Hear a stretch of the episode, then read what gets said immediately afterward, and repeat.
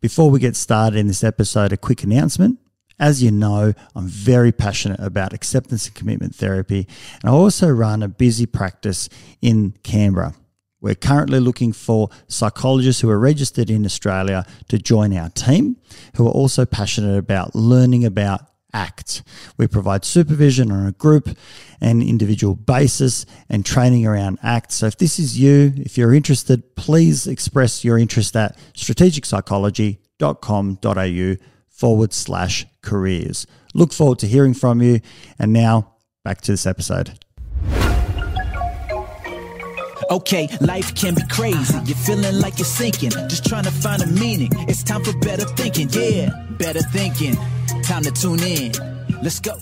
Welcome back to Better Thinking. My name is Nesh Nikolic, and my guest today is Professor Blake McKimmie, who is a Associate Dean Academic in the Faculty of Health and Behavioural Sciences at the University of Queensland. Blake won a Faculty Teaching Excellence Award in 2010 and a University of Queensland Teaching Excellence Award in 2016.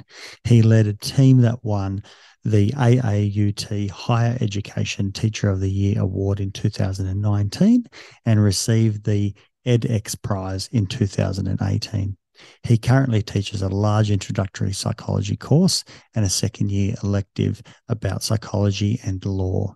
His research focuses on jury decision making, including the influence of gender based stereotypes and the influence of in the and the influence of different modes of evidence presentation. He's also interested in group membership and attitude behavior relations and how group members influence thinking about the self. He is a lead instructor in the award winning course Crime 101X and the Psych 1030X Introduction to Developmental Social and Clinical Psychology X Series program on four courses on edX.org. edX.org.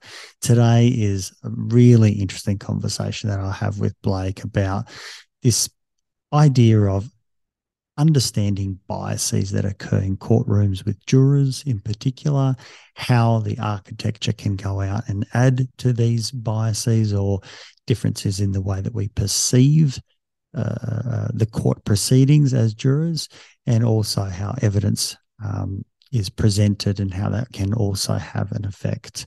Uh, lots of topics discussed here. Blake really knows this space exceptionally well, and it was an absolute honor to have him as part of the podcast and you know, teaching myself and hopefully yourself through through this conversation. What are the stereotypes, the biases, the heuristics, and uh, other you know influences that we are subject to as human beings, and you know one day possibly as even jurors. I hope you enjoy this episode. Blake, a big thank you for coming onto the show today. I'm really excited to talk about a, a real interest piece for for me because it really to me is an exemplar of human biases and how we can learn from these and and you know uh, appreciate ourselves and others in in a way that we maybe haven't considered before so excited to talk about jury decision making, you know, influence of gender biased, uh, sorry, based stereotypes, and you know, potentially even the influence of different modes of evidence presentation. So, thank you for coming on to the show. Uh, thanks for having me, Nesh. Look, I'm not really sure where to start with this because there, there's a lot in there, but maybe if I open up to, to, to you about how you got into this space, and then maybe lead from from there as to you know how we look at these, whether it's the the jury decision making or the you know presenting evidence, um, gender biases, how they play in, because I'm sure that all is a big part of the you know, the legal world, and um, probably also feeds into how we also do life in different ways. Yeah, so it's a bit of a circuitous route into the topic. Uh, I actually started off at university studying law, psychology, and computer science. And um, sort of what happened is after a few years, I had to decide whether to you know continue on with my psychology or finish my law degree. And I actually ended up continuing on with psychology, never quite got back to the law degree. So I've kind of always had a bit of an interest, you know, in both of those areas and could sort of see how they intersected. Um, and when I started my PhD, which was in social psychology, uh, we had a visiting researcher from Canada. and she was interested in um, expert testimony and gender stereotypes around expert testimony.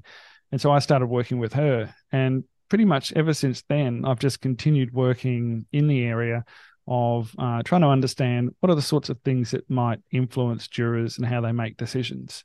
You know, it, you know, from the whole sort of perspective of decision making uh, by jurors. And more recently, we've kind of extended that to look at how investigators and police are influenced by the same sorts of stereotypes. Um, it's just part of that big picture of looking, you know, where where is it along the decision making processes? Because there's lots of different levels in the criminal justice system where quite important consequential decisions are made. It's not just at the trial, but it's also at the investigation stage and decisions about prosecution um, and then you know what happens in the jury room as well. And you know because all of those people are humans, uh, they're influenced by the, the, same sorts of stereotypes and cognitive biases in decision making. So that's kind of how I got into it. But I think you know one thing I'd say to sort of preface all the comments I'll make today is, um, you know, this you know my interest in understanding the sorts of things that influence jurors is not about sort of pointing out how bad juries are or jurors are. They're just people, just like anyone else. And it's really about, you know, what is it that we could do that might help jurors make decisions. Um, and some of those things are sort of structural systems with the, the justice system. Some of them are to do with cognitive biases. Um, and the research has shown pretty clearly that it doesn't really matter whether you have jurors who are not trained in the law or whether you have judges, you know, have got a lot of training experience mostly it's fair to say that the same sorts of biases influence both types of decision makers. So, you know, the, the, the challenge for us is to understand the complexity of these decisions, the sorts of things that influence people, and how can we overcome some of those things or at least mitigate some of the influences that we might not like to see there.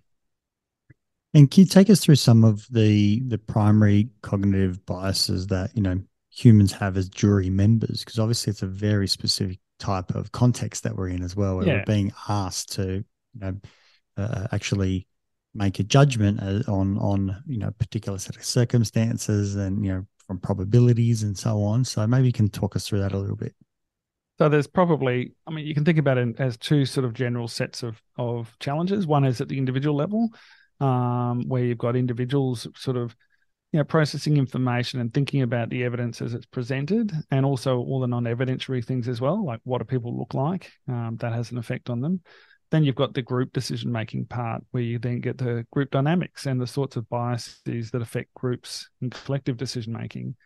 Um, so at the individual level, you know, the thing about jury trials is they're um, they sort of fall into that space where people inherently are going to have some challenges because the cases where there's really clear evidence that somebody's done something uh, illegal, they don't tend to go to trial, right? People tend to uh, they know there's a lot of strong evidence against them, so they try to reach you know some type of plea deal, you know, or they just plead guilty because there's um, you know an amazing amount of evidence against them. The ones where it's really weak, uh, there's actually quite strong filtering through the criminal justice system, you know, so weak cases don't tend to actually make it to trial. Um, you know, for example, they might not be, the investigation might not sort of result in it being passed to prosecution, or the prosecution might decide not to uh, proceed with the prosecution once they've got the brief of evidence. So there are multiple points where really weak cases will be filtered out. Um, and there are some challenges around that too, because what leads to the perception that a case is weak is to some extent, not not fully, but to some extent, the extent to which the case is seen as stereotypical or not. You know, because if you've got a victim or complainant who's not behaving in stereotypical ways, um, and so like a lot of a lot of the sorts of cases we look at as examples are sort of involve sexual violence and you know sexual assault and there's strong sort of expectations around or stereotypes around how complainants should behave and what they should do now these expectations are not you know based on reality. They're just misperceptions about how people should react. And so when you have cases that don't match these expectations um, you know they, they seem to be less credible you know or people even if they personally believe the complainant project ahead and think well the next decision maker is not going to so there's no point in proceeding with the case. So those sorts of cases fall out a bit you know at a high rate as well. So what jurors are left with is typically the uh, cases where there's contested evidence or, or it's ambiguous. And they're the sorts of decisions where, um, because they're hard to reason through, it's hard just to sort of look at all the evidence and weigh up the pros and cons and arrive at what a, an uh, economist might call a rational decision. Um, whereas, you know, I'm not sure there's any truly rational decisions. Um, but you know, you can't sort of work through the evidence systematically in those cases and arrive at an outcome. There's going to be a level of uncertainty, and so the way a, a decision maker will get over that threshold to be to feel sufficiently confident, you know, is to you know use their pre-existing knowledge and expectations, and that's where the biases and the stereotypes live. Is you know, it's your you know essentially your mental model to understand the world you know how you represent how things typically happen what people are like. Um, all of those sorts of models help you interpret what would otherwise be ambiguous information, uh, which is normal and functional. That's actually that's how we get by on a day to day basis. It helps us make choices. But the issue is they're just general rules, so they're they're often mostly correct, and they and they it doesn't matter if we get it wrong. In a criminal justice setting, uh, the consequences are obviously a bit more severe for getting it wrong. So what can happen is when we apply sort of our understanding of the world or our stereotypes and schemas um, to make sense of the ambiguous information, we can you know incorrectly weight the credibility of certain evidence. Um, the other part we we have difficulty with sometimes is making sense of probability. So there's lots of lots of evidence. Um, when some cases, like forensic evidence, will be presented in terms of probabilities, and we know from research that people have challenges when reasoning with probabilities. It's not something we're very familiar with, and it's not something we're necessarily very accurate at. And we fall back to heuristics. And so we'll either vastly underestimate or overestimate um, what a probability means when we're asked to interpret it. And so this could be, you know, um, when we're presented with DNA evidence and the likelihood of a random match, you know, like one in 10 million or whatever, you know, we're trying to interpret, does that mean we should feel confident that this sample matches the uh, defendant? you know and so there's all these issues with reasoning with statistics where um, people struggle. And so they'll kind of fall back on simple decision rules to help them make sense of that type of evidence.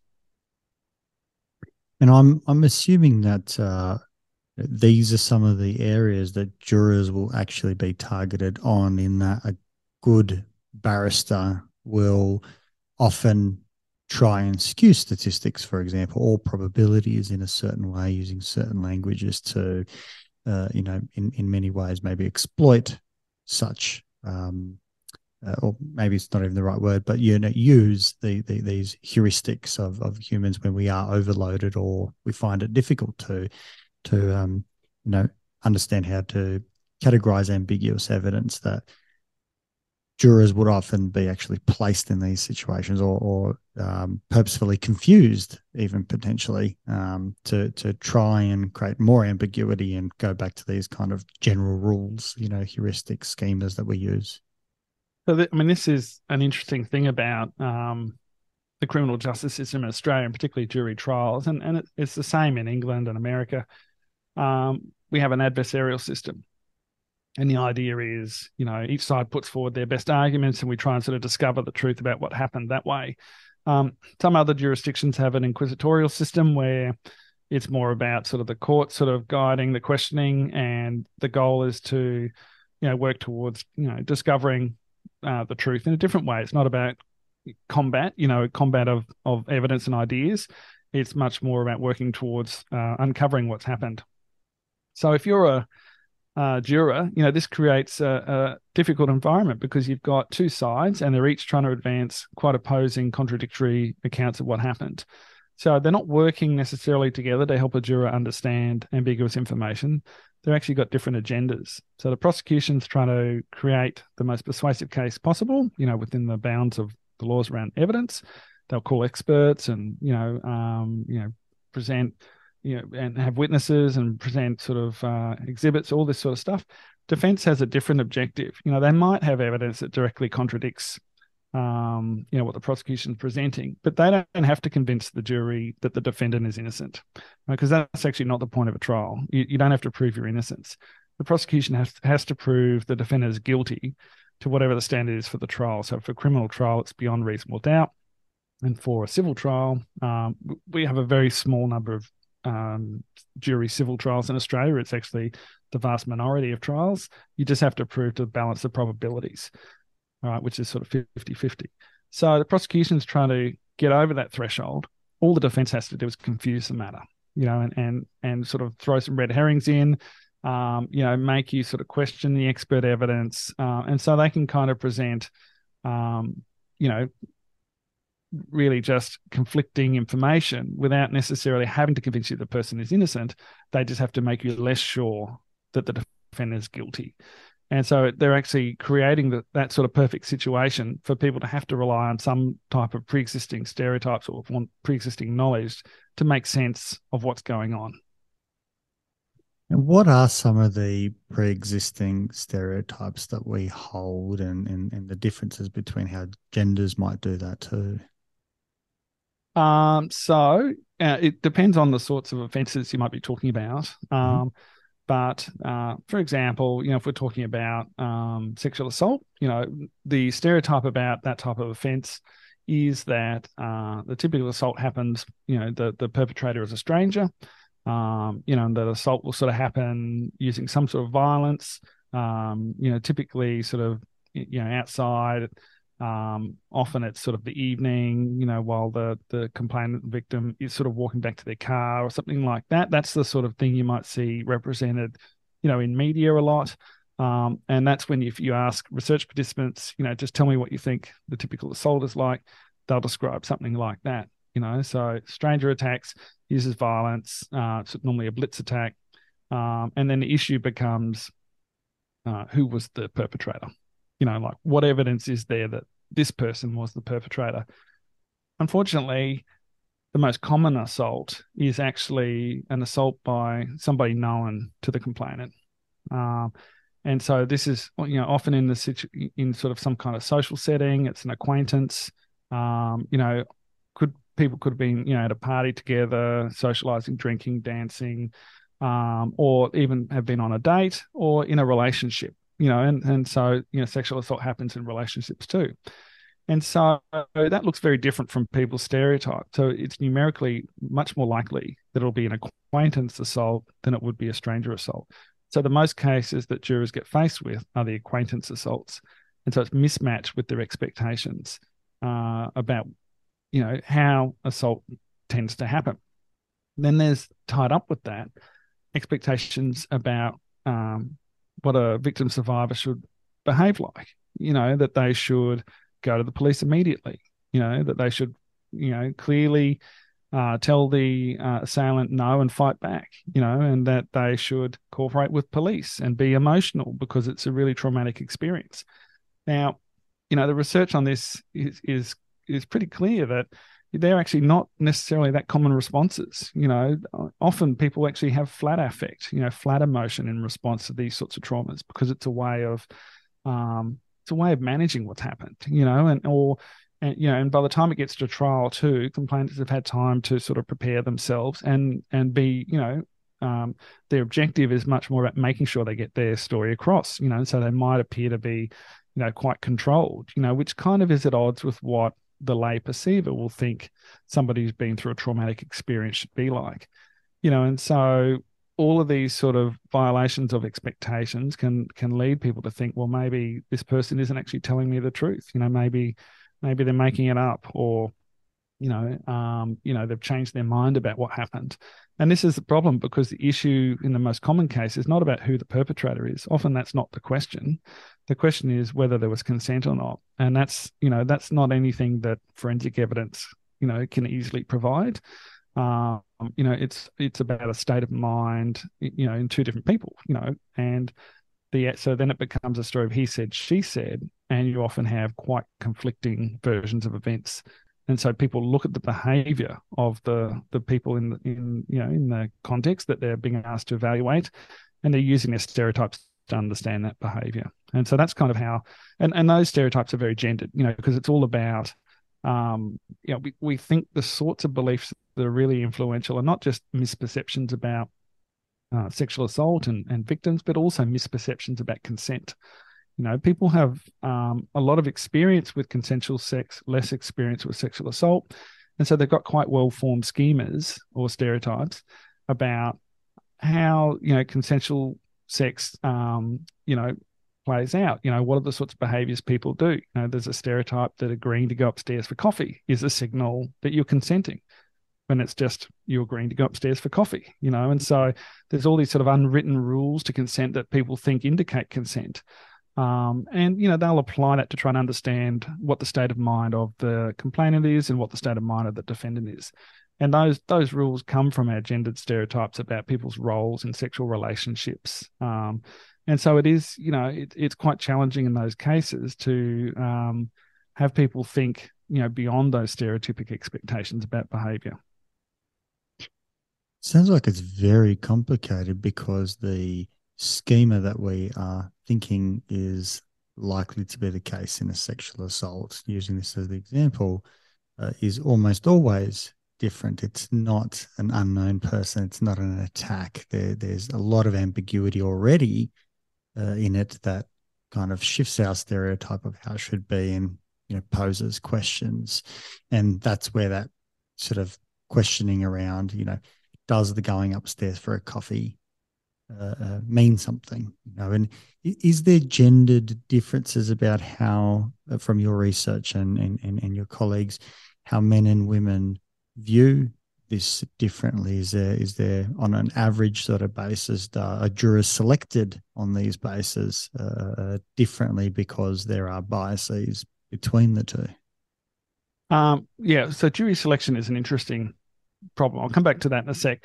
The, so, are there sort of gender differences in how men and women perceive sexual assault? The research is pretty pretty consistent that there, there is sort of a big main effect of gender. Um, so uh, overall, men and women tend to sort of evaluate victims or you know uh, survivor victims who have behaved stereotypically more positively than those who have behaved counter stereotypically. Like you still get the effect of the stereotypes, but they have different thresholds. So. Um, men uh, generally um, have more negative evaluations of victim survivors than women. And part of that effect, we think, is to do with that the most common gender for victim survivors you know is, is a woman and the most common gender for a perpetrator is a man and so there's there's an element of um, identification with the two different roles of perpetrator and, and victim survivor so if you're a man you're more likely to identify with the perpetrator and if you're a woman you're more likely to identify with the victim survivor and so your perceptions are going to be more aligned with those two different roles. So women will be more positive about um, and believe victim stories more, whereas men will be a little bit more sympathetic to perpetrators. And part of that is you're sharing that gender identity. You're in the same group, and that we we generally have a preference for more positive evaluations of in-group members. Um, and part of it also is that, well, I guess it comes out of those sort of just world beliefs. You know, there, but for the grace of you know whatever deity you, you want there go i you know so if you're a man you know you think well that that could have been me and if you're a woman you think that could have been me as the, the victim and so you know there's there's mm. a gendered tendency to view it differently there men have a, a higher threshold for deciding that something's sexual assault compared to women um, so there's that now the issue with juror selection um, so there's limited avenues for uh, lawyers to influence the composition of the jury in Australia. Like we don't have a process where people can, um, you know, like in America, you can give questionnaires to potential jurors. You can go and survey uh, members of the community, you know, where they're going to select jurors from. You can, uh, you know, in some some cases, people will hire consultants who will look up people's social media presence as they're being called. So you can potentially object, you know, based on are they a member of the NRA or you know or whatever you know? And so in Australia all you get is um, a, a, panel of people who are called in. Um, a selection of those get called randomly to go into a courtroom uh, for a particular trial. And then there's sort of a lottery process where a number is is selected. And that that person's number they walk from sort of the marshalling area at the back of the the courtroom up to the jury box and you can object before they put their hand on either the Bible or the alternate. Um, you can swear on uh, an alternate source. You don't have to swear on the Bible, but until you put your hand on there, you can be objected to. And really, the only information people have about potential jurors is what they look like. So you can kind of work out their age. Um, you can have a guess at their gender too. Um, and then you've also got what's on the electoral roll. And that's the only information lawyers have. So they'll know what your sort of description your profession is and what suburb you're from. And so, really, gender is one of the few things um, you might be able to have a, a go at selecting on. Uh, the risk, and um, having been on the jury and uh, you know listened to people's sort of accounts of the selection process, the risk is though if you you look like you're trying to stack the jury, the jury is not sort of uh, uh, ignorant of that, and so they might feel like you're trying to influence how they're going to decide the case. And so the risk of sort of one side, you know, only trying to, you know, objecting to all the women, for example, as as defense might want to, um, you know, it could sort of uh, create the suspicion that you're that side, the defense is trying to stack the jury. And there are some benevolent beliefs around gender that men and women subscribe to, but that men believe more strongly. And that's that protective belief around women. So these are sort of the traditional stereotypes around gender roles uh, that men have to be protective of women they're pretty outdated. Just to be clear, it's not. I'm not advocating for these beliefs, um, you know, but that you know that men have this protective role, um, you know, and that women need to be looked after because they're you know they're more de- gentle and delicate. So if you are sort of selecting just men onto the jury and you raise suspicion that maybe you're trying to influence what they're doing, um, and you've you know perhaps selected um, men of a particular generation who are most likely going to believe these beliefs, it could actually backfire you know, and, and, where they'll become, you know, protective of the complainant, you know, the the victim survivor, and and actually, you know, not be very sympathetic to the defense's side of the story. So, you know, I think, you know, if you're a lawyer and you're listening to this, what should you do around jury selection? I'd just be really cautious because the research shows that overall, because you have the group deliberation, individual juror characteristics like gender um, tend to come out in the wash. You know, probably in the sexual assault matters, gender composition of the jury is one of the few times where individual characteristics might influence the outcome. But the group deliberation phase, um, you know, where people have to sort of share and justify their perspectives, you know, is a mechanism for getting rid of some of the effect of these biases. And and so obviously gender, profession, suburb is what we allow for here in Australia. Um, and know, that could be, uh, uh, lack of a better word, um, uh, selected on or manipulated on. But really, there's not that much to work on because you, you we don't really know how this plays out. You know, in the in the Australian context, there might be some individual differences, but as you say, if you stack it too too much, um, that could potentially change how the group dynamic works rather than on the individual. And there, there, yep. there's no research to kind of say, you know, if it's a 12 person jury, you know, you stack it, I don't know, seven to five. Um, yeah, that's uh, right. Uh, we, we just don't know, you know, is, is the tipping point seven, five? Is it eight, eight, four? Um, you know, at what point does it become a problem? And, and, you know, so it still creates at least what we see as, as fairness or, or, or, it's representative because we don't give enough detail. We don't do polling and the rest of it, like what, what it sounds like the wild, wild west in, yeah. in the US. Yeah. And yeah, and law reform commissions have looked at jury selection. And, you know, there's some argument that actually we should limit the number of challenges that lawyers can make. So you, you get a limited set already, but, you know, that we should really only have those ones where you can challenge for, for cause, you know, where there's an obvious, uh, potentially biasing thing like you know one of the jurors is the neighbor of the defendant or something like that you know or or a distant relative. Like of course those jurors should not be impaneled. But um, at the moment you know in, in every jurisdiction you can challenge because you don't like the look of them. You don't have to give them a reason you know? And so there's some argument you should actually get rid of those altogether because um, in most cases it makes very little difference what the composition is and uh, sometimes it's counterintuitive. You know, um, if you're trying to sort of make the jury more conviction prone, you might think you want to, you know, put older jurors on, but in fact, you should put younger jurors on. You know, and so there's all sorts of counterintuitive effects of things like age and gender, and the the challenge is that's all based on research around what typically happens. And if you're trying to apply those sort of large group averages to any individual jury you're selecting, there's not a one to one correlation between how any single person will decide a case versus what research shows on average is the tendency.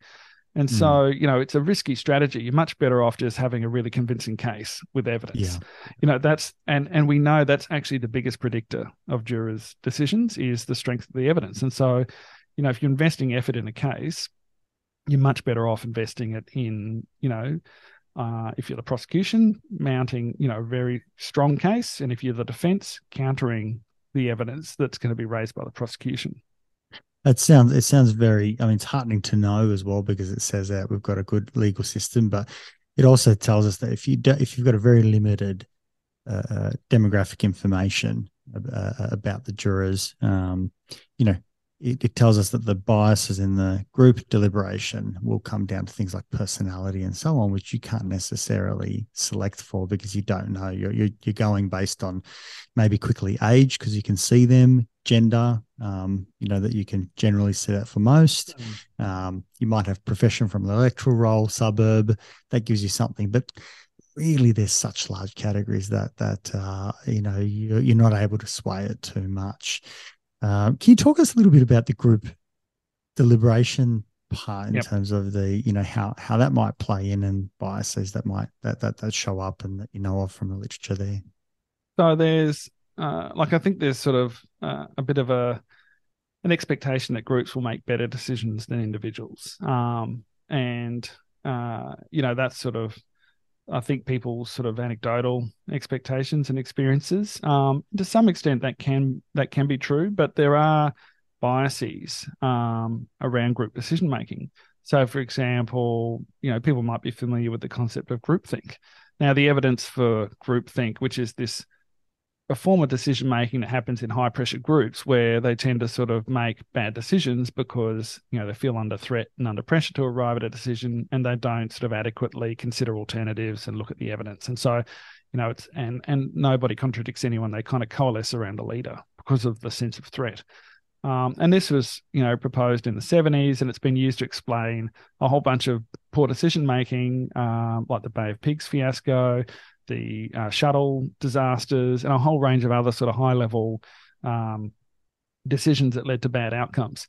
So the evidence for groupthink is is pretty mixed. You know, when you look at the research, and there's a few different explanations for it, but there's a more general problem with groups, which groupthink kind of exempt, uh, is an exemplar of, which is sort of the focus on common shared positions.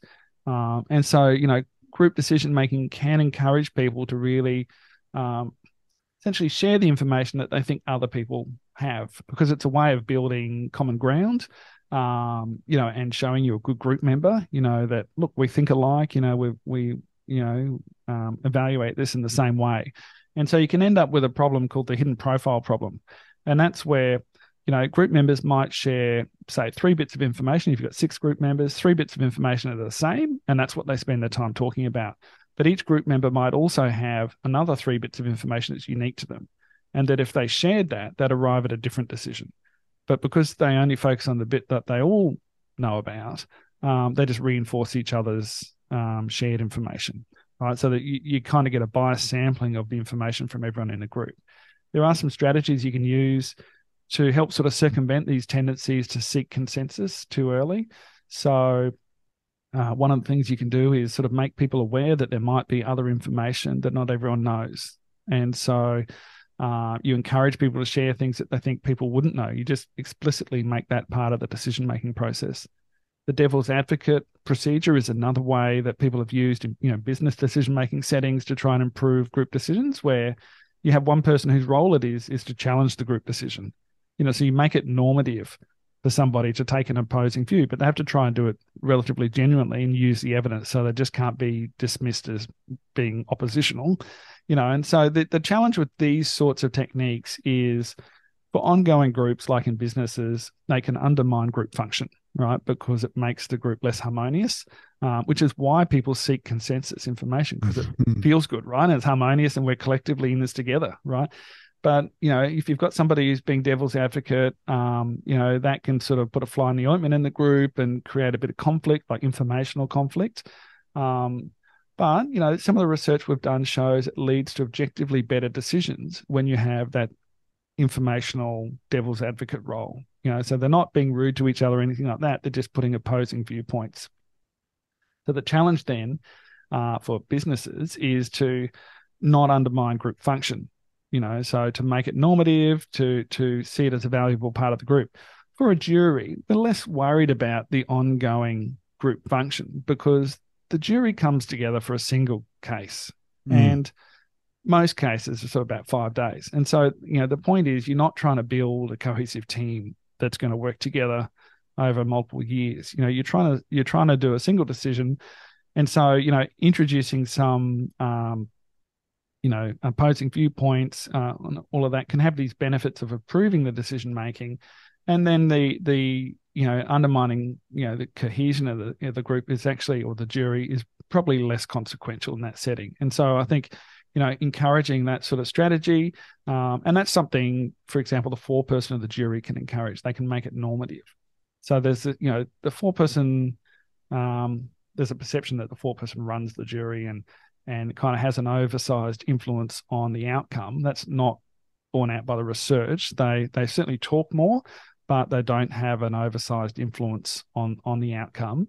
Uh, but Can what tell us can... more about what that is, uh, the foreperson. Oh, I was sorry, about to ask, how, how, does a jury work when they go, you know, and deliberate? Well, what's that process actually look like? So, um, what happens? So, and well, when you say when they deliberate, this is the interesting question um, when do they deliberate? Because there's a deliberation phase of the trial, which is uh, once all the evidence is presented. But the the anecdotal evidence is pretty consistent that jurors start deliberating from the first time they get together in the room. You know, so they'll often be sent to the room for breaks. Like you have to have comfort breaks during a trial. You know, where you know people need to use the bathroom or get a drink or whatever. Um, you have lunch breaks and all of that, and you know the jury will be instructed to um, not sort of discuss the case or arrive at a decision yet until they've heard all the evidence.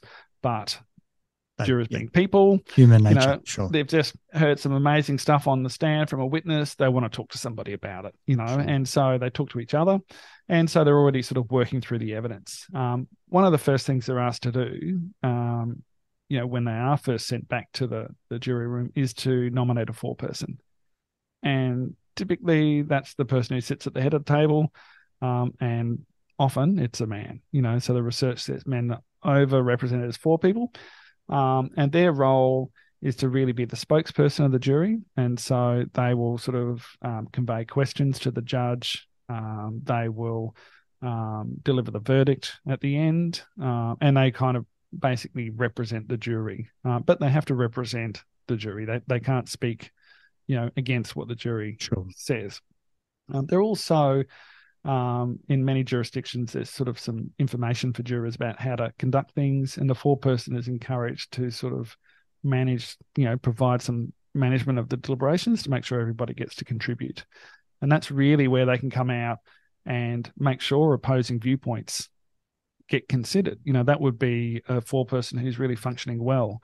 So not going straight to asking for a verdict, mm-hmm. right? So some some juries operate by just polling to try and see how many people agree on a verdict already. Like, so we might be in a jury together.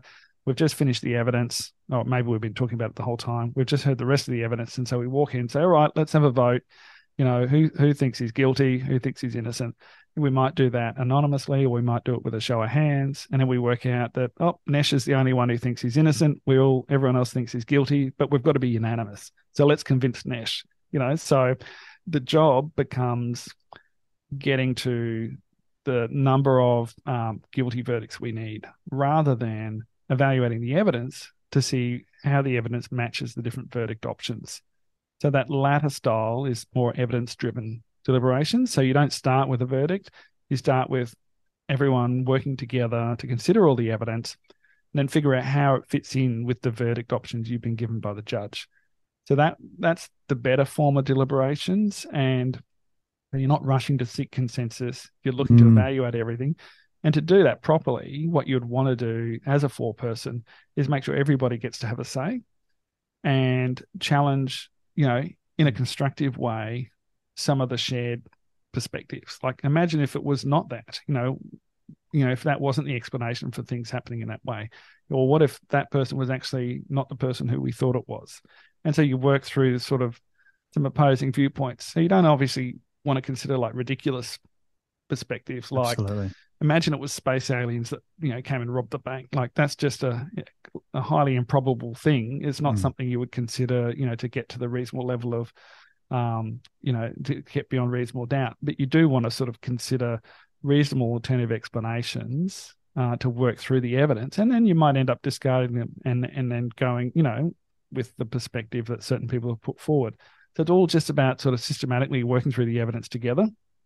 Different people will remember different bits of the evidence. Uh, and that's why those sort of larger juries of 12, like we have in Australia for criminal cases, are better because you've got more people to remember more of the evidence. Mm. In the US, they can it, it varies, but some jurisdictions have six people for criminal trials. It's uh, quite quite um, interesting to hear that because I can see the the uh, influence that a foreperson can have, and uh, uh, it's quite interesting because they don't necessarily have any training uh, in, in in doing that. They they're just elected by the group, and all of a sudden, it's quite a, an important way in in how these conversations take place. But they're doing it for the first time. You know that no one's there to say, you know, at least as a starting point, you know, here are the 10 principles we're going to do. And then foreperson can kind of continue on. So it might be, you know, everyone gets to go out and summarize, you know, how they've heard the evidence and give, you know, three points um, that are, you know, shared and three points that are maybe unique or whatever it might be to get you know, from my viewpoint, you know, psychological flexibility, you know, variance in perspectives that that allows us to then be much more objective rather than follow our heuristics and and you know stereotypes. So, you know, someone who comes in and says, well, you know, just out of curiosity, you know, where are we all standing roughly at the moment? Um, and, and and getting a whole lot of, you know, guilty or not. Um, it's like that might appear to be efficient in that who do we need to get over the line and convince, and then we've got all of a sudden, you know, uh, uh, uh, a bit of um, you know, Social social, pressure, pressure, yeah, yep. um, to, to to go along with it. You know that we all know about with with um, conformity studies Yep, and the like Absolutely. Um, you know, versus going out and, and trying to do the job of what a jury is to be much more objective. And- and Um, if you're- wow, if- that's a huge position to take the foreperson. Yeah. And if you're like a minority of one, like if you're the the holdout juror, um, you know from all those conformity studies that that's a hugely risky position. You know that the pressure to conform goes up dramatically if you're the sole um, dissident, and so um, and it and it's kind of made well, worse is uh, kind of maybe the wrong word, but it's not helped. Um, so for some offences, after a certain period of time, if there's still only one juror holding out, you can take a majority of 11 to 1. And so, like, the pressure, you know, the pressure's on that, you know, you've got to either get on board or we can just ignore you, you know, and so it's just about the verdict, right? So, the, you know, that's why you don't want to necessarily go straight to a verdict vote when you come in as a jury.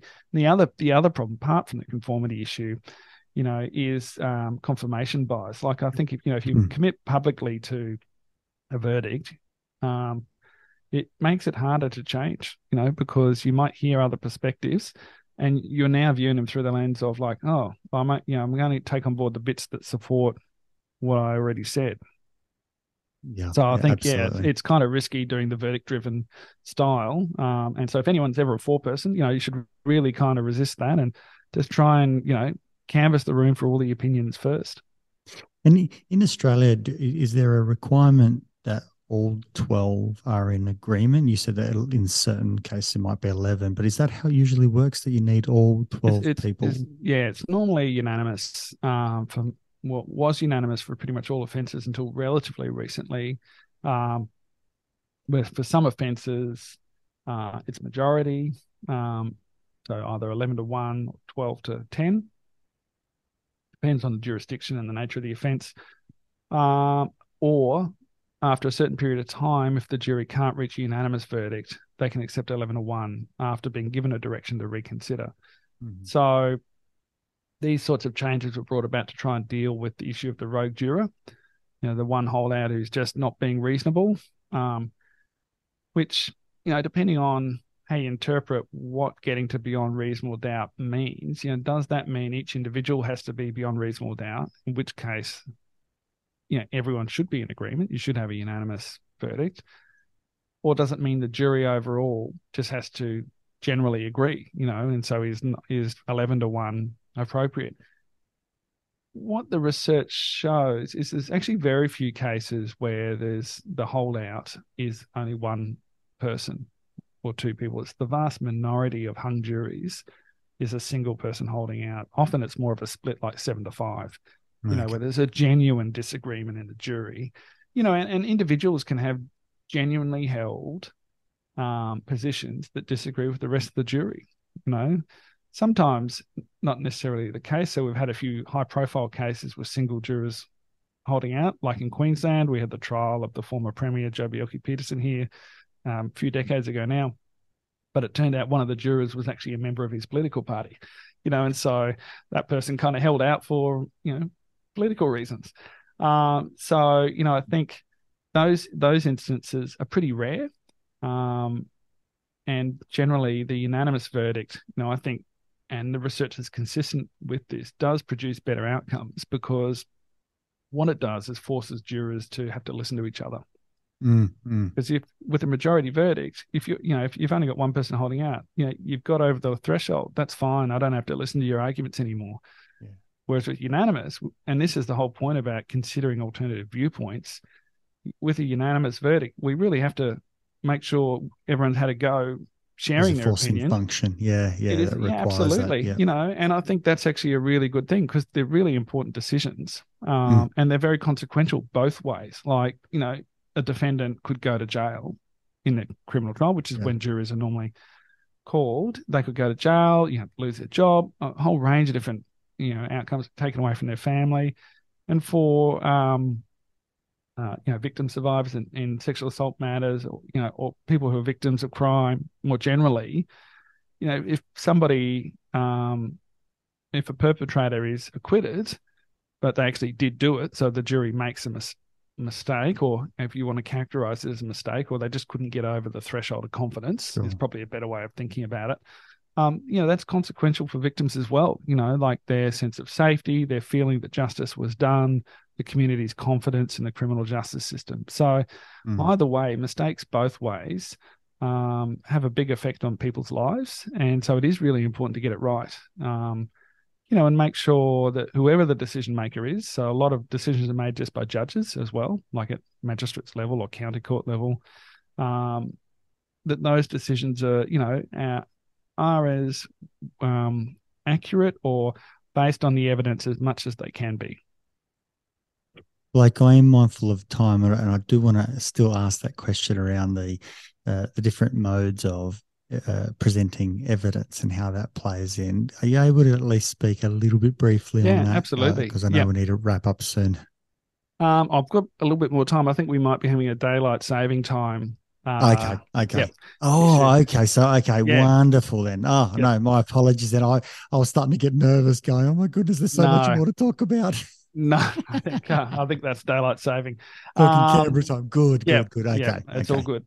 So modes of evidence. Um, yeah, so there's two issues in talking about modes of evidence. One is to do with how evidence is presented in court. Um, uh, so that's one thing I, will take up the words about too. And then the other one is um, how we do research on juries, which is really about the mode of of study or simulation, if you like. So for the first issue, um, there's so there's a lot of accommodations uh, that are being introduced, which are really positive to support um, victim survivors tell their stories. You know, so like video recorded evidence. There's protections for child witnesses. You know, they can give remote testimony. You know, from a uh, a room linked via video, and all these things are really uh, positive. You know, in in terms of supporting people who've been through traumatic um, experiences, you know, through this through the offender's actions, um, because turning up in the courtroom can be really stressful. It's it's not a, you know, it's an unfamiliar environment. particularly for you know if you think if you're a child going there, you know it's very confronting, you know, and the you know the perpetrator maybe in the courtroom there, um, and so you know all, all of that is uh, things that are going to interfere with your ability to tell your story and that are going to be quite traumatic to experience again. So you know one of the challenges though is that giving your evidence via these sort of different modes, you know, it can have consequences for how people perceive it. And so I've done a little bit of work with, you know, the size of the video display that's played in court, you know, whether it's pre-record or a live link. Um, because, you know, one of the things we know about um, stereotypes, you know, is is they're often um, you know, they come to mind when cues to those stereotypes are particularly salient. And visual prominence, so the size of, you know, someone on a screen can increase the salience of cues to the stereotype. You know, we start thinking about them more as a, you know, a child and then our stereotypes about inaccurate stereotypes about children's unreliability, you know, in terms of their memory um, and their their ability to be influenced by adults in their lives. You know, so they're actually relatively inaccurate stereotypes about children's memory. Um, but you know, we've got some evidence that shows that larger sort of displays make those stereotypes more available in people's minds because it's more obvious to you that they're a child. And this is consistent with some of the work that's come out of um, the persuasion literature, you know, where you look at how messages might persuade people. And, you know, with most persuasive messages, you've got the content of the message, and then you've got all of the stuff around the message that's not to do with the content that might affect its persuasion. So, you know, is the person giving us the message attractive, you know, or are they an expert? You know, do they look like they know what they're talking about? Um, all of those sorts of non content based bits of messages. And you know, we know that um, you know more complex messages, uh, you know, and you know, you it will go, you know, things that might be affected by stereotypes are better presented in text because it's easier to comprehend complex messages in text, and those sort of peripheral cues are less salient, right? Face to face communication makes the peripheral cues more salient and uh, makes complex messages harder to convey. And that's why you see on TV advertising um, if somebody's trying to sell you face cream or something like that, they're going to have somebody who looks like an expert. They're in a lab coat, and they've got a really simple message about how using this face cream does sciencey things to your skin and makes your skin look younger. You know, but they're very vague about what it's doing because they're hoping you'll just look at them. They're in a lab. They've got a white coat on. They know what they're talking about. Right? I don't understand the message, but that's fine. I'm going to go out and buy that face cream because it's got some science stuff in it, and that's going to make me look younger. You know, the expert told me you know, and so face to face communication can tend to emphasize um, those sort of stereotypic cues. And the more prominent those cues are, the more easily they come to mind. And so that's why, like with when you're thinking about how evidence is presented, you know, sometimes people do telephone links for evidence as well. You know, if you're, um, you know, if you've ever been a, I don't know if there's anyone listening who's been an expert in a trial. You know, sometimes experts who, are, who can't get to the courtroom will just phone up and do it via telephone. So that takes away a lot of the visual cues to mm. what the person looks like, you know, which we might use to judge their credibility. And so that sort of mode of presentation can either ramp up or ramp down the effect of those cues. And so it's just worth thinking about when we're designing courtrooms. We've done a little bit of work on architecture of courtrooms, um, how much prominence we're giving to the cues. And, and, you know, I think probably the the right mix, you know, is life size would be reasonable because that's what you'd get if somebody turned up in court. Uh, so not sort of like on a huge screen, but kind of, you know, positioning sort of video displays roughly so it looks like people are sitting at tables in the courtroom. We've done some simulations of this with with the um, industry partner where we actually took over a courtroom and you know put in video links everywhere and had people sitting in different parts of the courtroom on video link or some in person. You know, and we were able to test. This this was the work on when you're, you know, how is a defendant represented in a courtroom? You know, does their representation in the courtroom bias how we perceive them? So in Australia, they're often sitting in a dock, you know, which is a separate area in the courtroom, uh, away from the jury and away from the legal counsel. You know, and, and in a lot of courtrooms, that dock uh, might have glass around it for public safety or for the defendant's safety. And in some courtrooms in New South Wales, those docks are actually built into the wall. And so, like, there's an option to put the defendant behind glass in one wall of the the courtroom, so they're quite separate.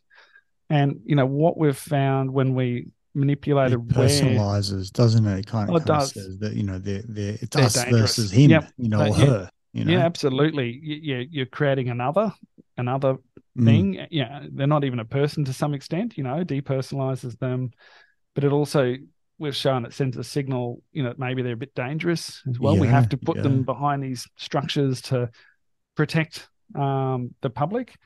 Um, so you kind of, you know, there is a presumption of innocence, and here we are as giving a, an architectural signal that um, maybe this person actually has done it. And what we found when we sort of systematically, you know, with lots of different trial jurors uh, and juries run through the simulation um, in an actual courtroom and moving the defendant between different places during a terrorism trial, is that um, the defendant's seen more negatively when they're either sitting on their own in a glass dock or sitting on their own in an open dock. The only time when you don't get that negative perception is when actually sitting at the table with the lawyer. So when they're part of proceedings, right, and and treated as an equal there. Mm, mm. Um, and that's actually ironically where defendants often sit in American courtrooms is actually at the table with the lawyer. But what you don't see is they're chained to the floor under the table, right? Uh, which is kind of problematic for other reasons. But so when you've got this sort of co-location, you, you don't have those negative perceptions of the defendant based on the fact that they're separate from us. And that works on video as well. So defendants will sometimes appear via video link from wherever they're being kept in custody, and the lawyer will be in the courtroom. And that's a little bit problematic because it's the same as putting them in a glass dock. You know, in, in a similar way, you're sending that signal, you know, about Yes, um, they're dangerous. they're That's dangerous, us- right? Yeah, yeah, separate. and it's super efficient though because you don't have to drive them into the courtroom and do all the security around that. So what we've found though is if you have the lawyer and the defendant on camera together on the same screen, you get rid of the negative effect. And you know, so there's Ah. things you can do to kind of um, still gain the benefits of why we do it that way, um, but without necessarily prejudicing the trial, you know, presumption of innocence for defendants. It, it's interesting because as you're talking, for me, it's uh, I'm I'm hearing something similar to the way that we try and do uh, psychometric testing. We're trying to do standardization, like you know, if we, if we do standardization of screens, uh, you know, a large screen, you know, everyone, every business wants a large billboard versus a small billboard, um, because we know that one's much more effective, and you know, maybe it's because it takes up more uh, of your uh, visual field. Maybe it goes out and, and activates more of your occipital lobes. Um, you know, triggers more emotive response. Uh, you know, if if someone is crying and and you're more connected because you can see more of it. There- There's so many things. Obviously, I'm not talking from from a scientific nature, but you know, uh, assuming putting putting um uh, hypotheses out there. But I could see how the standardization approach that uh, is coming up, at least from what you're talking about, is is if the prosecution you know, is all together to go and have the defendant separate, doesn't standardize it, and, and immediately sends a signal that you know we will cue to. Um, you know, we, we we make assumptions of even you know some sort of physical wall, and hence this whole concept of you know, does someone come in, you know, and, and do we support the, the the surviving victim by putting them in a video link? Um, we want to go out and assist and help in that way, but can, could it be potentially detrimental? Um, well, it depends on the size of the screen. Depends if they have someone next to them and so on and so forth. And and um, this is so fascinating that, that that how much of the system needs to be reviewed uh, from a psychological perspective to make sure that equity, fairness uh, is is at least minimized as much as possible.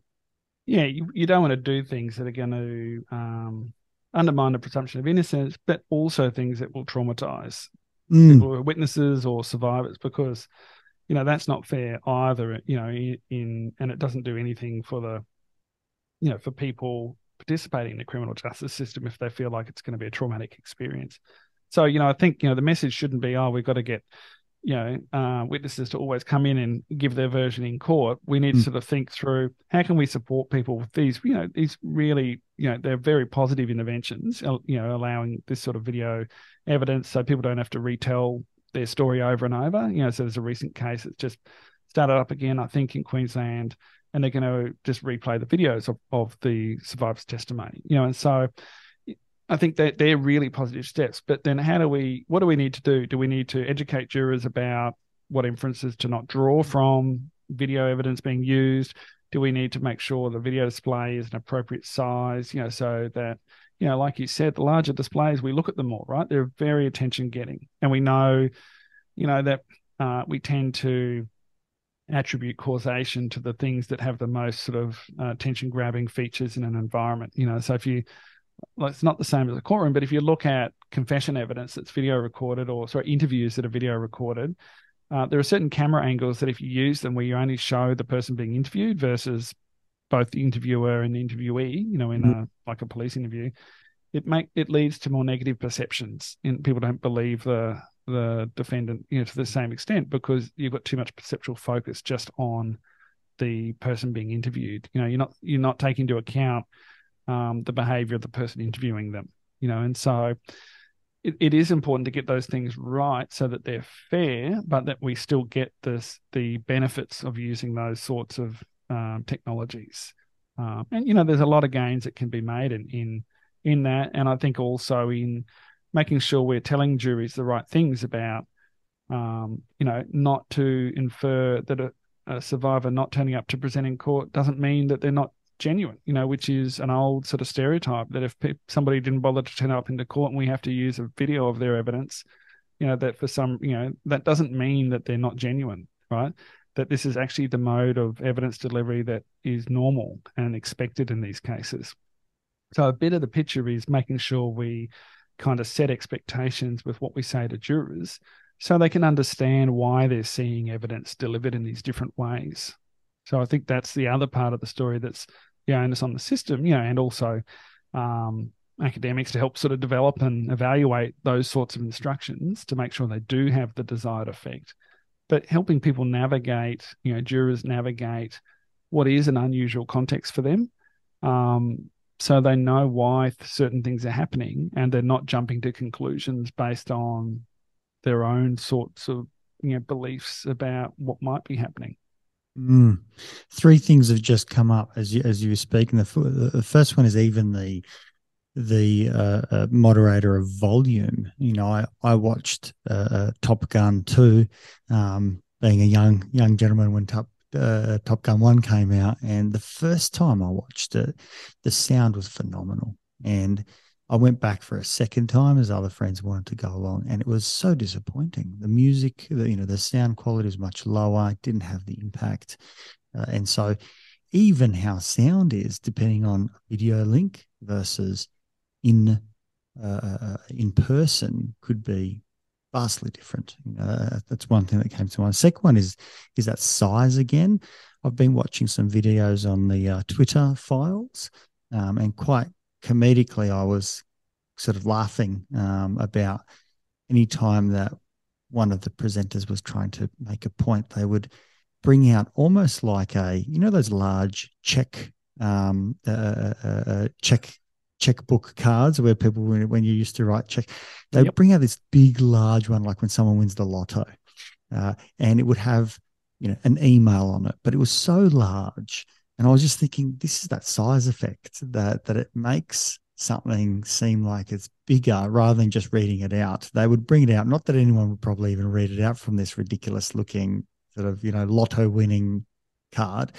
But the props were phenomenal um, in in in how they were doing this, and I was kind of laughing at just wondering why, but this is making much more sense now, having discussed this with you. And the final thing is looking at this structural thing around potentially mitigating uh, biases uh, as a systemic sort of um, uh, play that the courts could do to help with maybe psychoed or educating so that we can, as jurors, um, be understanding of of how we're operating or how we're thinking so that we can kind of at least mitigate some some of that. Because it surprises me still that the you know the foreperson has no training or um, that we don't help you know to to mitigate these things because it's these are such important things that you know if, if we're going to put people potentially on you know in front of a 10 day trial um, and then you know maybe some little bit longer of uh, of you know deliberations and so on at the end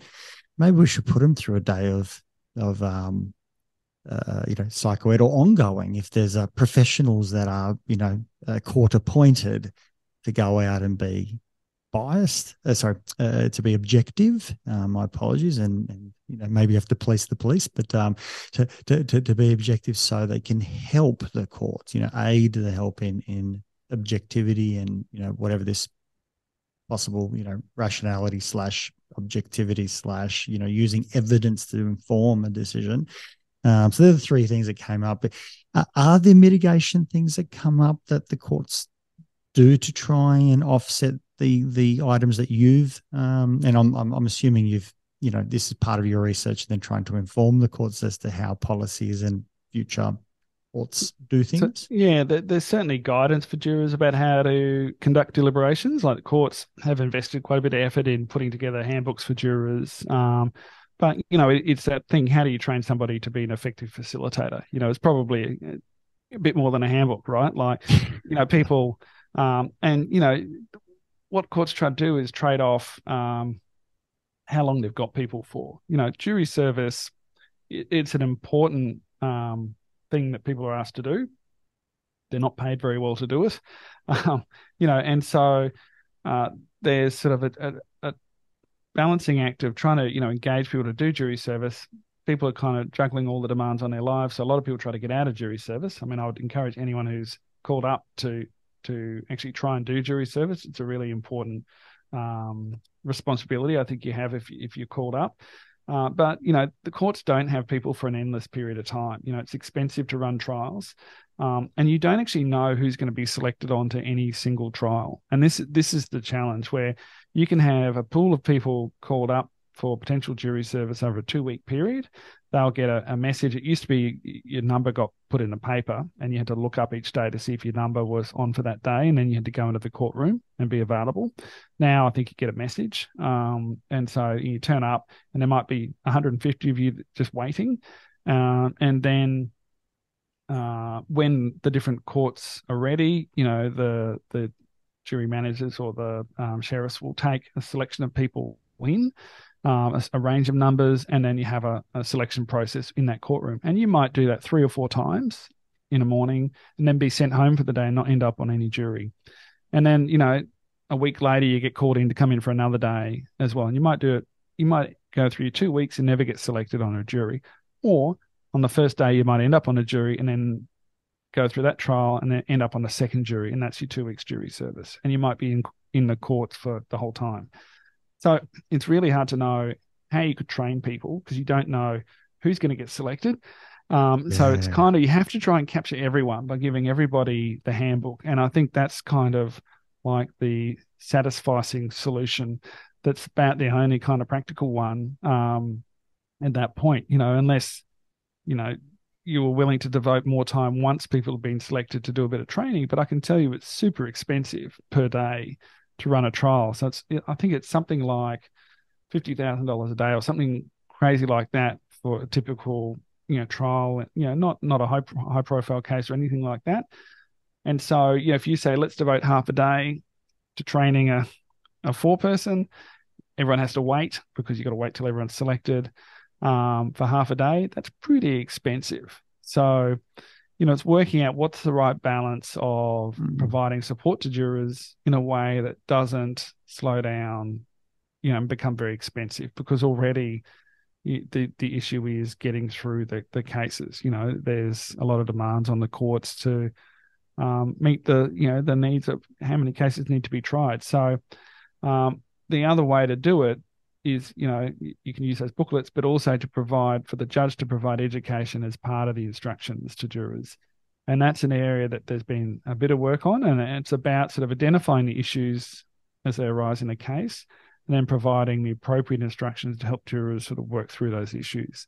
And that might be for example how children's memory works so that jurors have correct information to understand when children are reliable you know and when they're going to give accurate testimony which turns out to be pretty much all the time. Like kids are actually pretty good at that.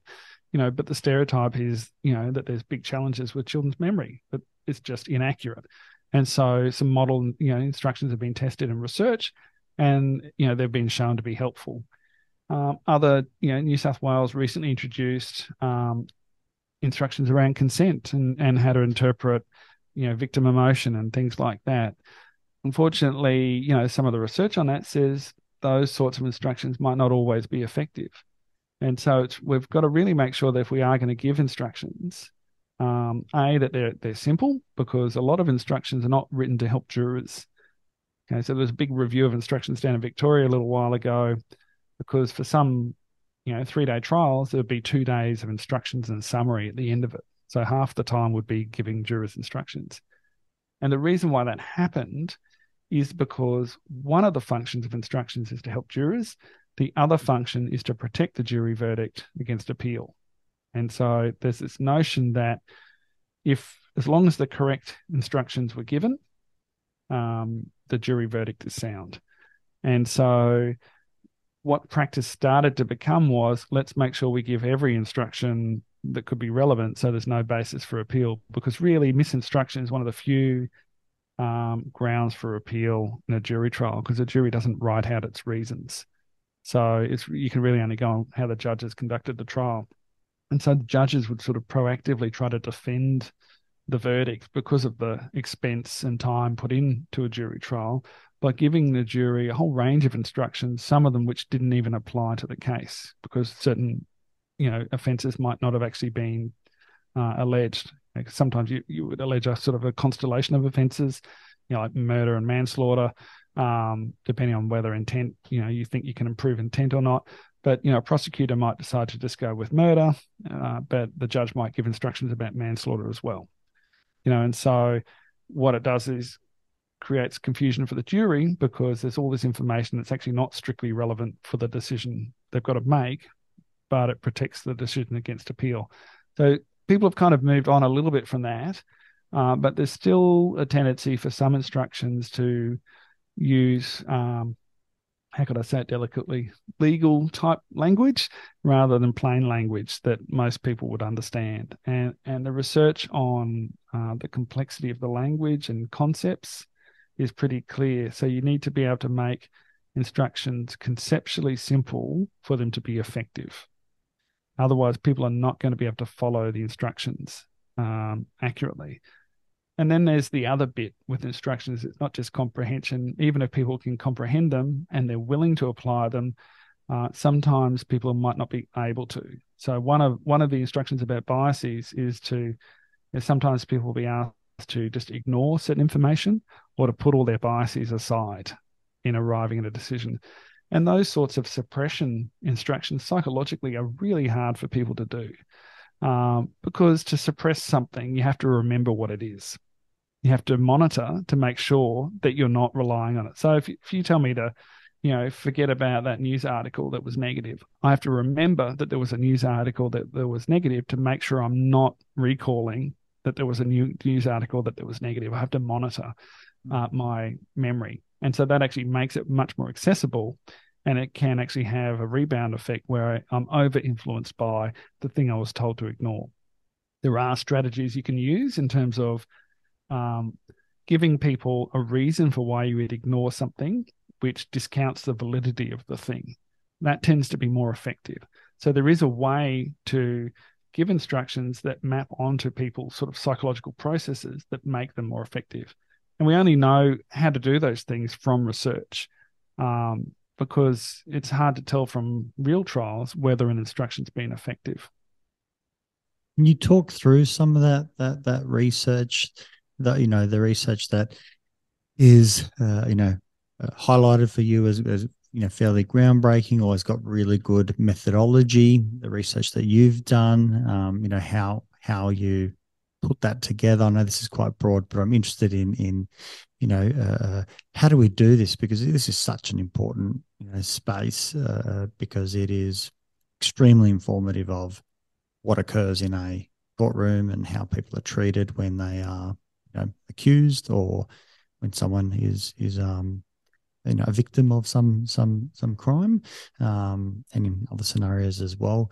Uh, so, what are the the, the some of the research um, methodologies that you've uh, uh, done yourself, and and and others that you're impressed by, um, and how they shaped and informed the legal system? So, um, in most jurisdictions, it's really hard to do actual research with jurors um, because there's uh, the Jury Act sort of prohibits asking jurors about what happened in deliberations, um, and you know quite rightly so. You know, jury deliberation you know should be protected so that people feel like they can have a robust discussion. But it does make it hard to sort of figure out what happened and unpack the sorts of things that might influence them. So there's not that, that, no one's allowed to have post conversation about what occurred in that room. I mean, there's almost like a for lack of a better word, but a gag order of saying to protect everyone um, and not put, I suppose, the legal system in question. Um, you, are free to speak openly and freely here, and that remains in confidence. Um, that that's it's understood that it won't be discussed after the trial ends. Is that is that what you mean? So there's a, yeah, there's a general prohibition on approaching jurors to ask them about what happened. So a juror okay. could come to you and and talk to you about what happened, but you couldn't put a call out and say, "Hey, I want to talk to jurors and ask you about what happened in your trial." Like that would okay. be a breach of a lot of the jury acts around Australia. What what you have to do, um, if you want to talk to jurors about their experiences, is you have to get the approval of the courts, and and and essentially, I think it ends up going to the attorney general. Uh, so there's sort of a complex process and, you know, we've done that a couple of times where we have actually been given permission um, to survey jurors, but it's always about a limited uh, range of topics you can ask. So you can't ask about the verdict. You can't ask about um, was there disagreement, you know, in reaching the verdict or, you know, what they thought about the verdict. But you can ask them about, I mean, some people have done research on jurors' experiences, you know, how stressful it was, or you know, what were the facilities like, like all of those sorts of things. We've asked them about, um, you know, what they thought about the expert evidence, how, you know, how well was it presented. We've asked them about um, how strong they thought the case was, you know, so all these sorts of ways of trying to understand the things that influence them with, within the bounds of what we're allowed to ask. Mm-hmm. So, you know, you kind of get a limited window into it. It's really valuable to do that research, but you know, there are some sort of bumper bars up around the sorts of topics you can ask, um, quite rightly. And the other the other problem is with real trials, there's each trial has got its own particular context. And you can't sort of at the end of it say, all right, well, that was interesting. Now the defendant was male. Let's rewind. Let's run the trial again with a female defendant and see what happens because we've got a hypothesis about um, how people think about violent behavior as a function of gender, right? So you can't do that with a real trial. So what happens with, with studying real jurors is you'll learn a lot about a limited set of topics about this specific case, and that's that's kind of an important part of the research spectrum. The other bit is when you want to start to figure out what's affecting how, how people see a case, so what's influencing them, and whether you can come up with an intervention to sort of change the way people see things because you've identified something problematic, you know, like the effect of a stereotype, for example, or some kind of decision cue or heuristic. So the way to do that is you need to use a different research method, and typically that would be done um, using an experiment. And so that means you sort of need to be able to recreate a case multiple times and run it with different things in it. And so you can't do that with a real case. So case study research and actual jury research can help inform what you might sort of investigate in an experiment. So if we identify jurors sort of are having particular challenges with expert testimony, you know, they're finding the language complex or, you know, the form of presentation, we might then start to generate some theories about what's going on. And so then we would decide, well, let's test those theories by doing an experiment. And and so we would set up a situation where we try and simulate a trial. Now, I said before, a trial might go for five days or something like that and cost sort of fifty thousand dollars a day or something. You know, super expensive. Um, we haven't got the resources to do that, and we can't get research participants to give us five days of their time, right? So we've got a couple of options. We have to make some choices about how important realism matters.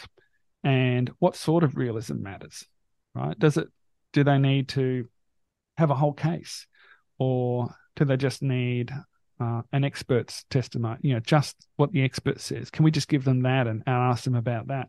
Can we give them a summary of what the expert says? Do we need a photo of the expert or do we need a video of somebody pretending to be the expert? Now, the challenge is the more realistic you make it, you get back to the problems with the real cases, right? So, if you have a video of an expert, we now have to be worried about what do they look like? Are there any cues that, about what they look like that are going to interfere with our ability to test our predictions? Mm. And so, hmm. sometimes making Too many variables rather than trying to maintain it. controls. Yep, so that's that, the trade off of realism and mm-hmm. control. Mm-hmm. And so, the way we tend to think about it, or, or know, in my research group, we tend, it's not about um, realism, you know, as in how similar is it to an actual trial. We think about it in terms of psychological realism. How much you're recreating the same experience that you're trying to understand of a real trial.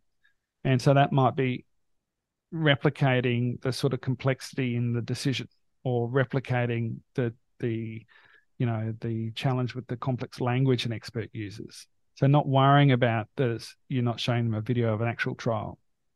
So you pick the level of realism that that's suitable. So if you're interested in studying, let's say, the effect of a defendant appearing via video link, you can't necessarily do that with a written scenario.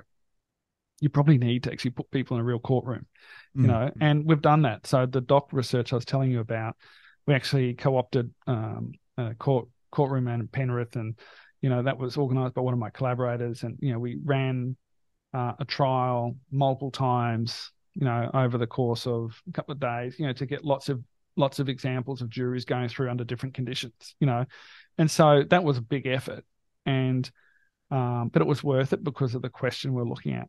But if we're looking at, for example, it's very impressive, I must say. Yeah. Well, I mean, all credit to my collaborators on that one. You know, they did the heavy lifting. Um, but you know, the but another, you know, if we're looking at expert testimony, we might just um, have a, a written, you know, ten page written excerpt of the testimony and give that to people, and vary vary, for example, the name of the expert to manipulate gender. So we can get around using a photo and we just manipulate the name. So now we know if we get a difference, it really is to do with the gender. It's not just that that one woman who we happen to use in the photo is viewed differently from the one man, right? Like, so to rule out the effect of any particular photo of man and woman, we'd actually have to probably get like 20 photos of men, 20 photos of women, randomize them all. And so it becomes more complex and we don't oh. gain much. So the first step would be just to use names and see if there's an effect there. And if there is, it says, you know, there's this big gendered effect because all you have to do is change the name and this is actually what we find. If you change the name of the expert who gives you know complex testimony people believe it more when it's coming from a man than a woman right? Because we have gendered expectations around language. You know we don't expect women to use wow. complex language which is really old fashioned terrible stereotype. Whereas men it's more acceptable to kind of use jargony technical language because we kind of have a stereotype the sort of the roles that men take right? And so that's all you have to do is change the name of the expert and you get greater damage awards. People believe the testimony more if it comes from a man uh, than a woman for complex testimony. And so, you know, you, you, can be pretty confident that that's what's going on because we've only varied one thing. We've given people exactly the same thing and we've only varied one thing. But the problem is when you go to practitioners, you know, the courts and say, look at what we've found, all we did is change the name uh, and we get this big effect on expert testimony. You've got some issues with gendered stereotypes and expert testimony. The reaction you know, quite understandably, is that looks nothing like a trial.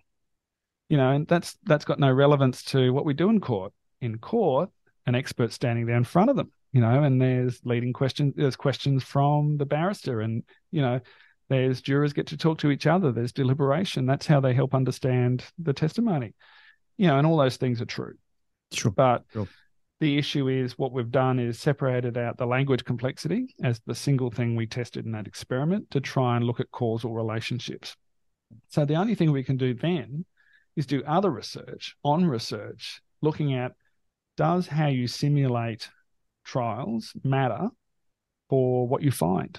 Like, does the method of research have an effect? And a whole bunch of people who are super smart have done this over many years, and um, they've done it through experiments. They've done it through meta-analyses, and a meta-analysis is where You look at pre-existing Yes. research and you kind of like aggregate the findings over like a couple of hundred studies, and then you're able to look at systematic differences in the research and then look for systematic changes as a function of whatever the variable is you're interested in. So in our case, it would be mode of simulation used in the research.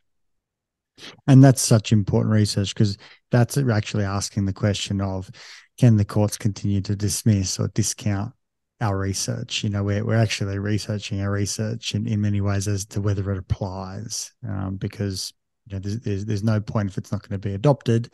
We have to go out and, and be robust, like, you know, meta analyses to go out and say, yeah, there's something actually in here, even though it, you know, well, both things can be right. You know, it, it doesn't have all of the features. There are a lot more extraneous variables. Having said that, it still does apply that they are both true. They can both Yep. be true at the same that's time. that's exactly right. And um, you know, there's the I don't think we'd ever get to the point where you could have a fully realistic trial and be able to be confident about what the mechanism is. Because you just can't have that level of control. Like you would learn a lot about a particular trial, but then the trial's over and we have no idea whether what happened in that trial applies to the next trial yes. because it's going to be a completely different context. And so we've got to get rid of you know all those contextual variations and get to the fundamental principles, and that's what the um, systematic research lets you do. So the challenge is, like you said, how do you convince people? You know, and those meta analyses are pretty convincing. They kind of suggest actually it doesn't make a lot of difference how you simulate things. You know, there there's some issues around, uh, and actually the participants don't matter that much either, whether you use jury eligible people or students. Like that's been another big challenge as well, because most research is done on students for convenience. You know, it doesn't make a massive difference to what you find.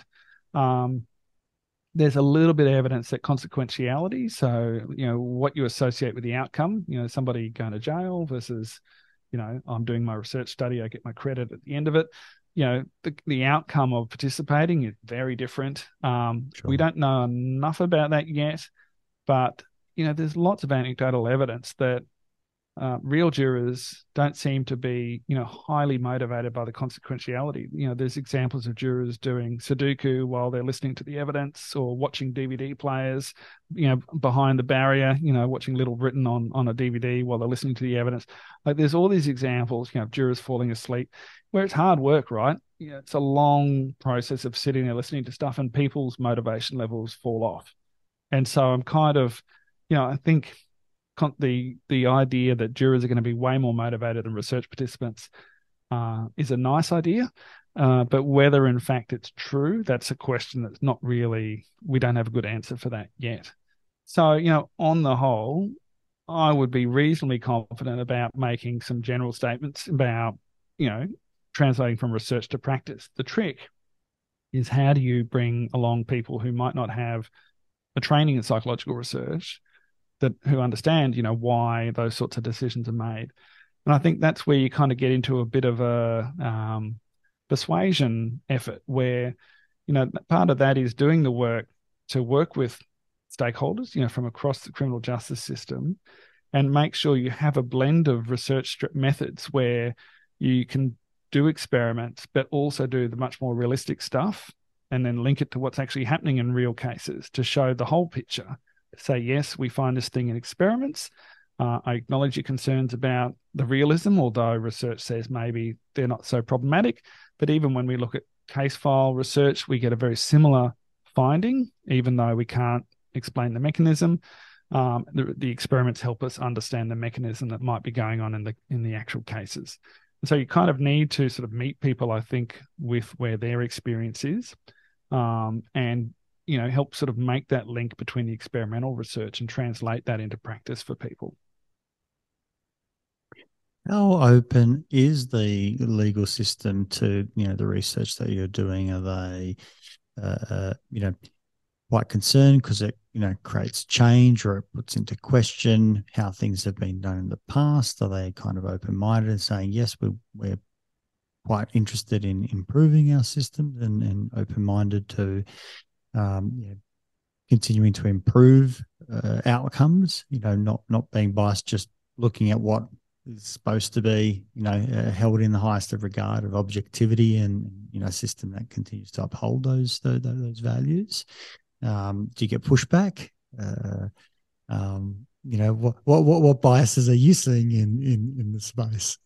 Um, well, I mean, there, there is an understandable um, conservatism is the wrong word, but like the legal system sort of works on precedent and you know the long history of decision making, and, and I think that's for a very good reason. Um, but also, like the legal system is made up of a, a very diverse range of people who are, have got different opinions about things. You know, there's huge disagreement about things like the jury system and and that. And you know, I've had a lot of positive interactions with um, judges, you know, very senior people in the legal system who are very interested in learning about this and changing practice to align with what we know from the evidence. Um, you know, and judges' conferences, you know, often engage with these issues.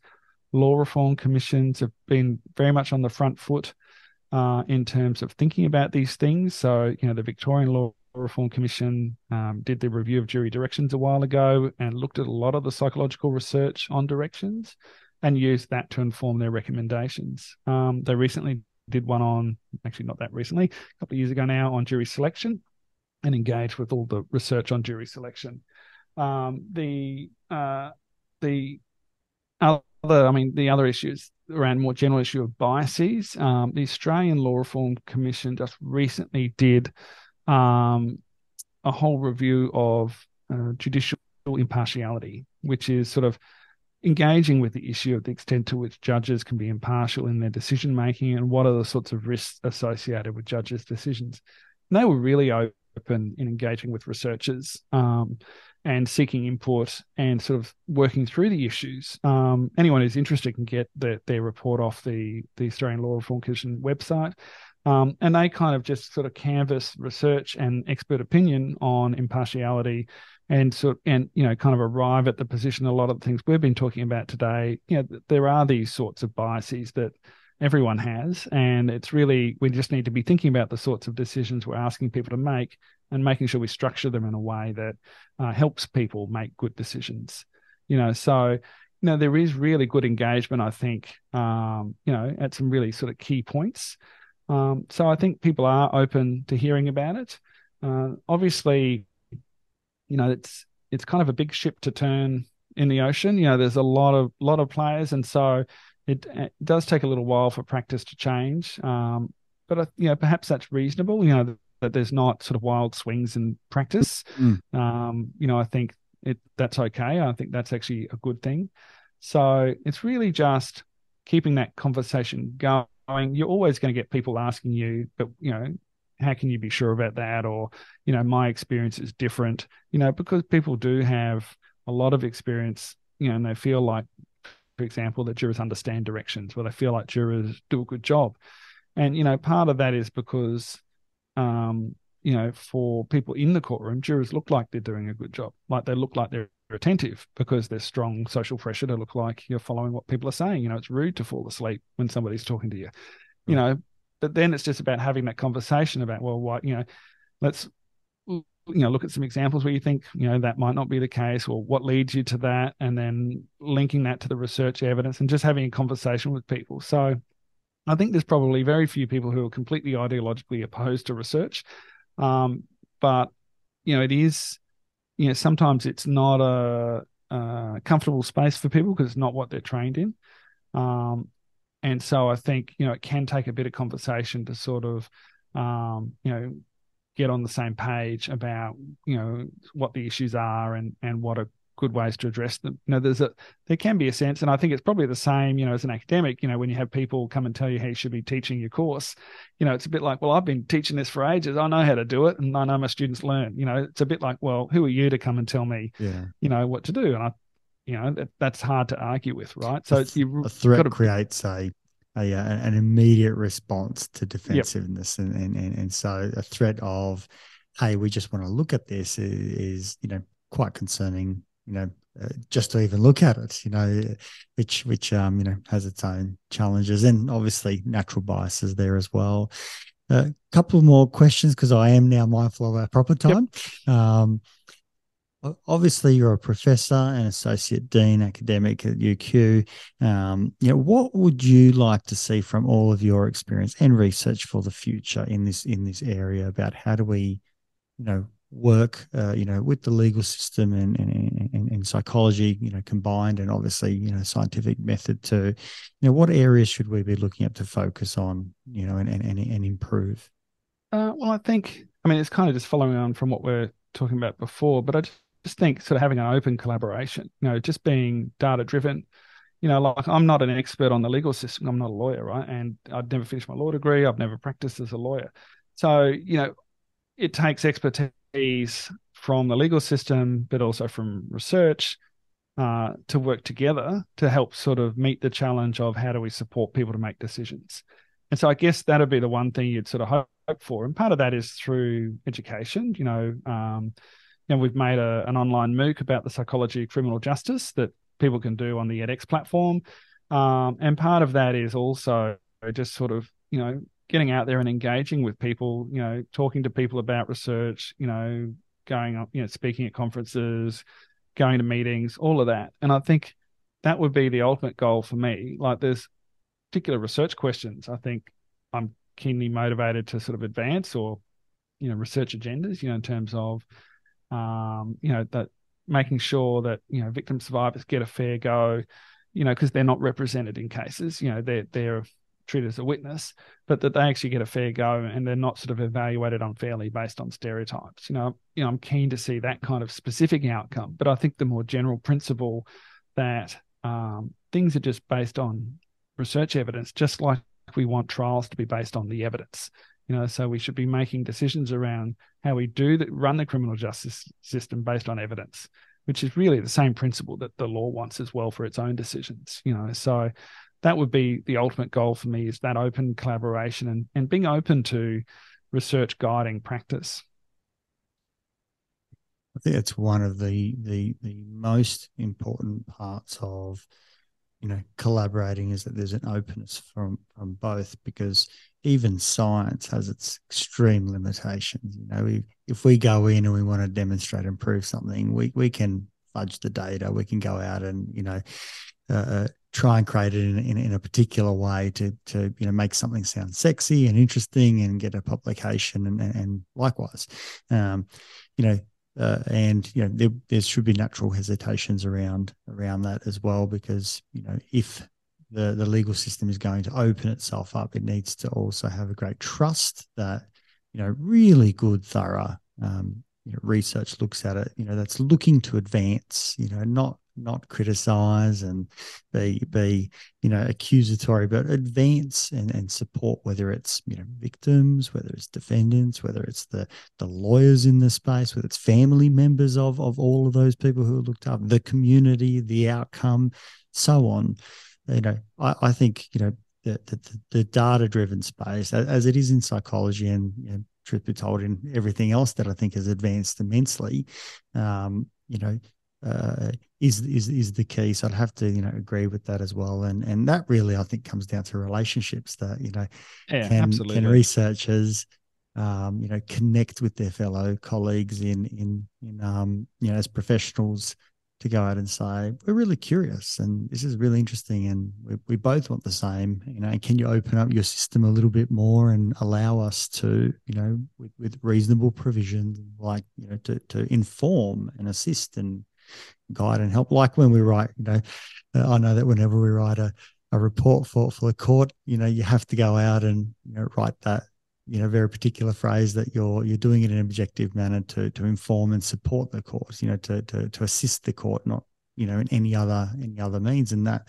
i think it's a very powerful paragraph and it should be on every document because it reminds everyone that if you're the author of this, you know, what are you authoring and for what purpose? And, and so I think it's a, a, beautiful way, for example, as a one small reminder of many as to what, what we're trying to do to we're trying to assist the court um, rather than, you know, you know, potentially advocate and have our own biases and all sorts of things yeah, that psychologists absolutely. get yeah. caught up in as well because we're human.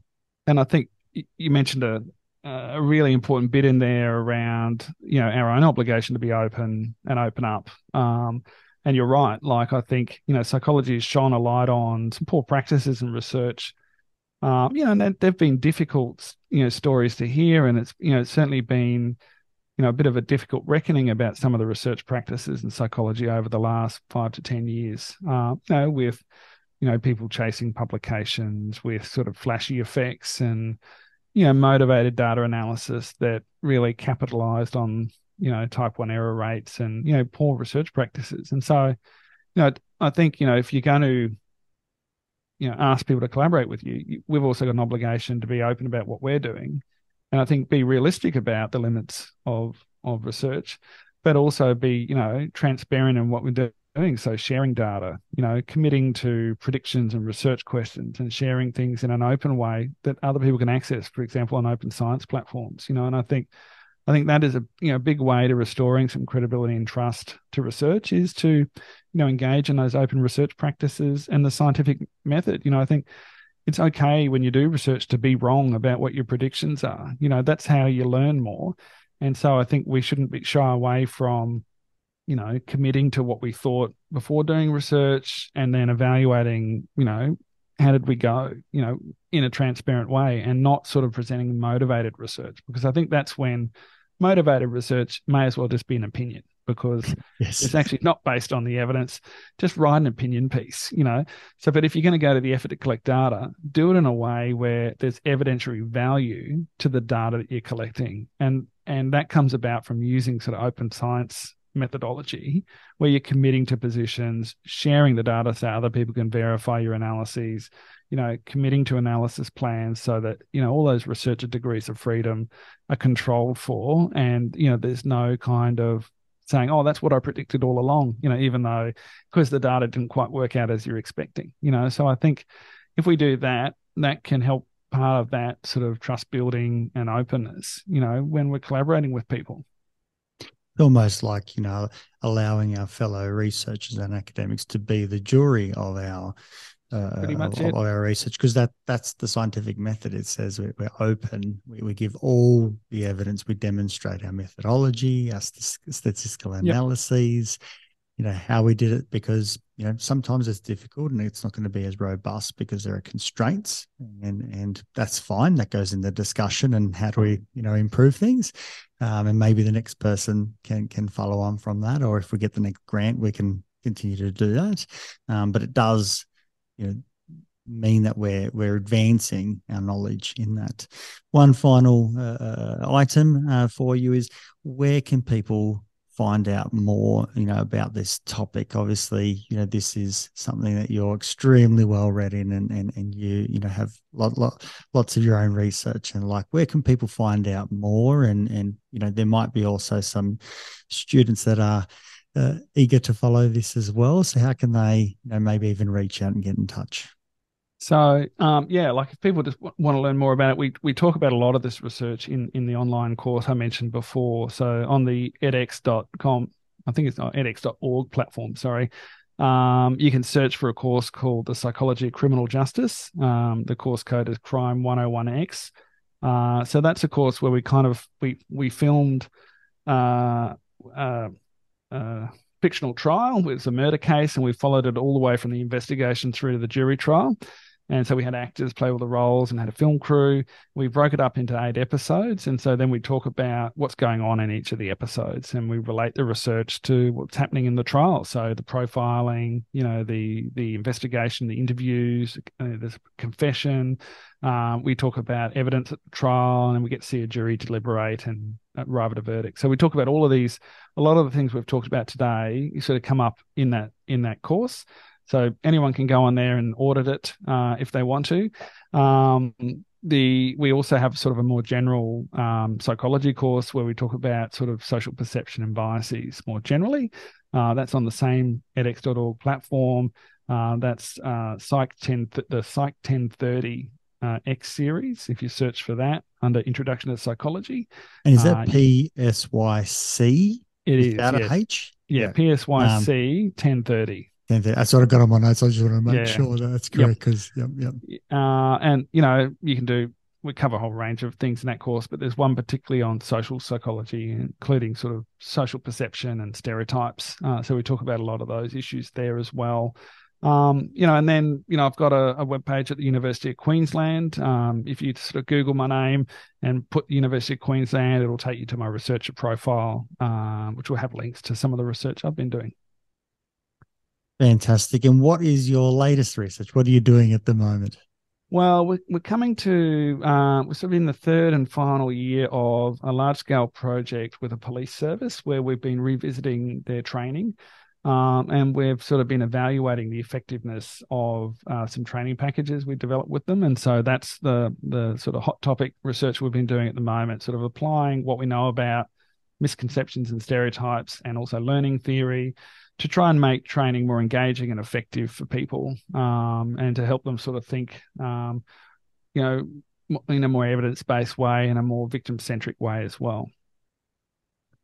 Really brilliant. Um, look, I, I can't thank you enough. I really appreciate your your your time and expertise, and you know, appreciate the work that you do. I I think you know, uh, this topic really needs um, and and deserves a whole lot more attention from people like yourself who are clearly passionate about you know, informing good practice, uh, you know, from from all levels, you know, uh, from an unbiased perspective of saying how can we even just examine the the architecture, how do we examine how um, you know, the presentation of evidence is is provided, how can a defense, you know, be be better, how can jurors be better informed, how can you know prosecutors be respectful of of uh, you know people how, how can we be more human while also maintaining you know what the legal system is intending you know trying to do you know with with great effort. And so um, really appreciate your work and and thank you for your time today. It's been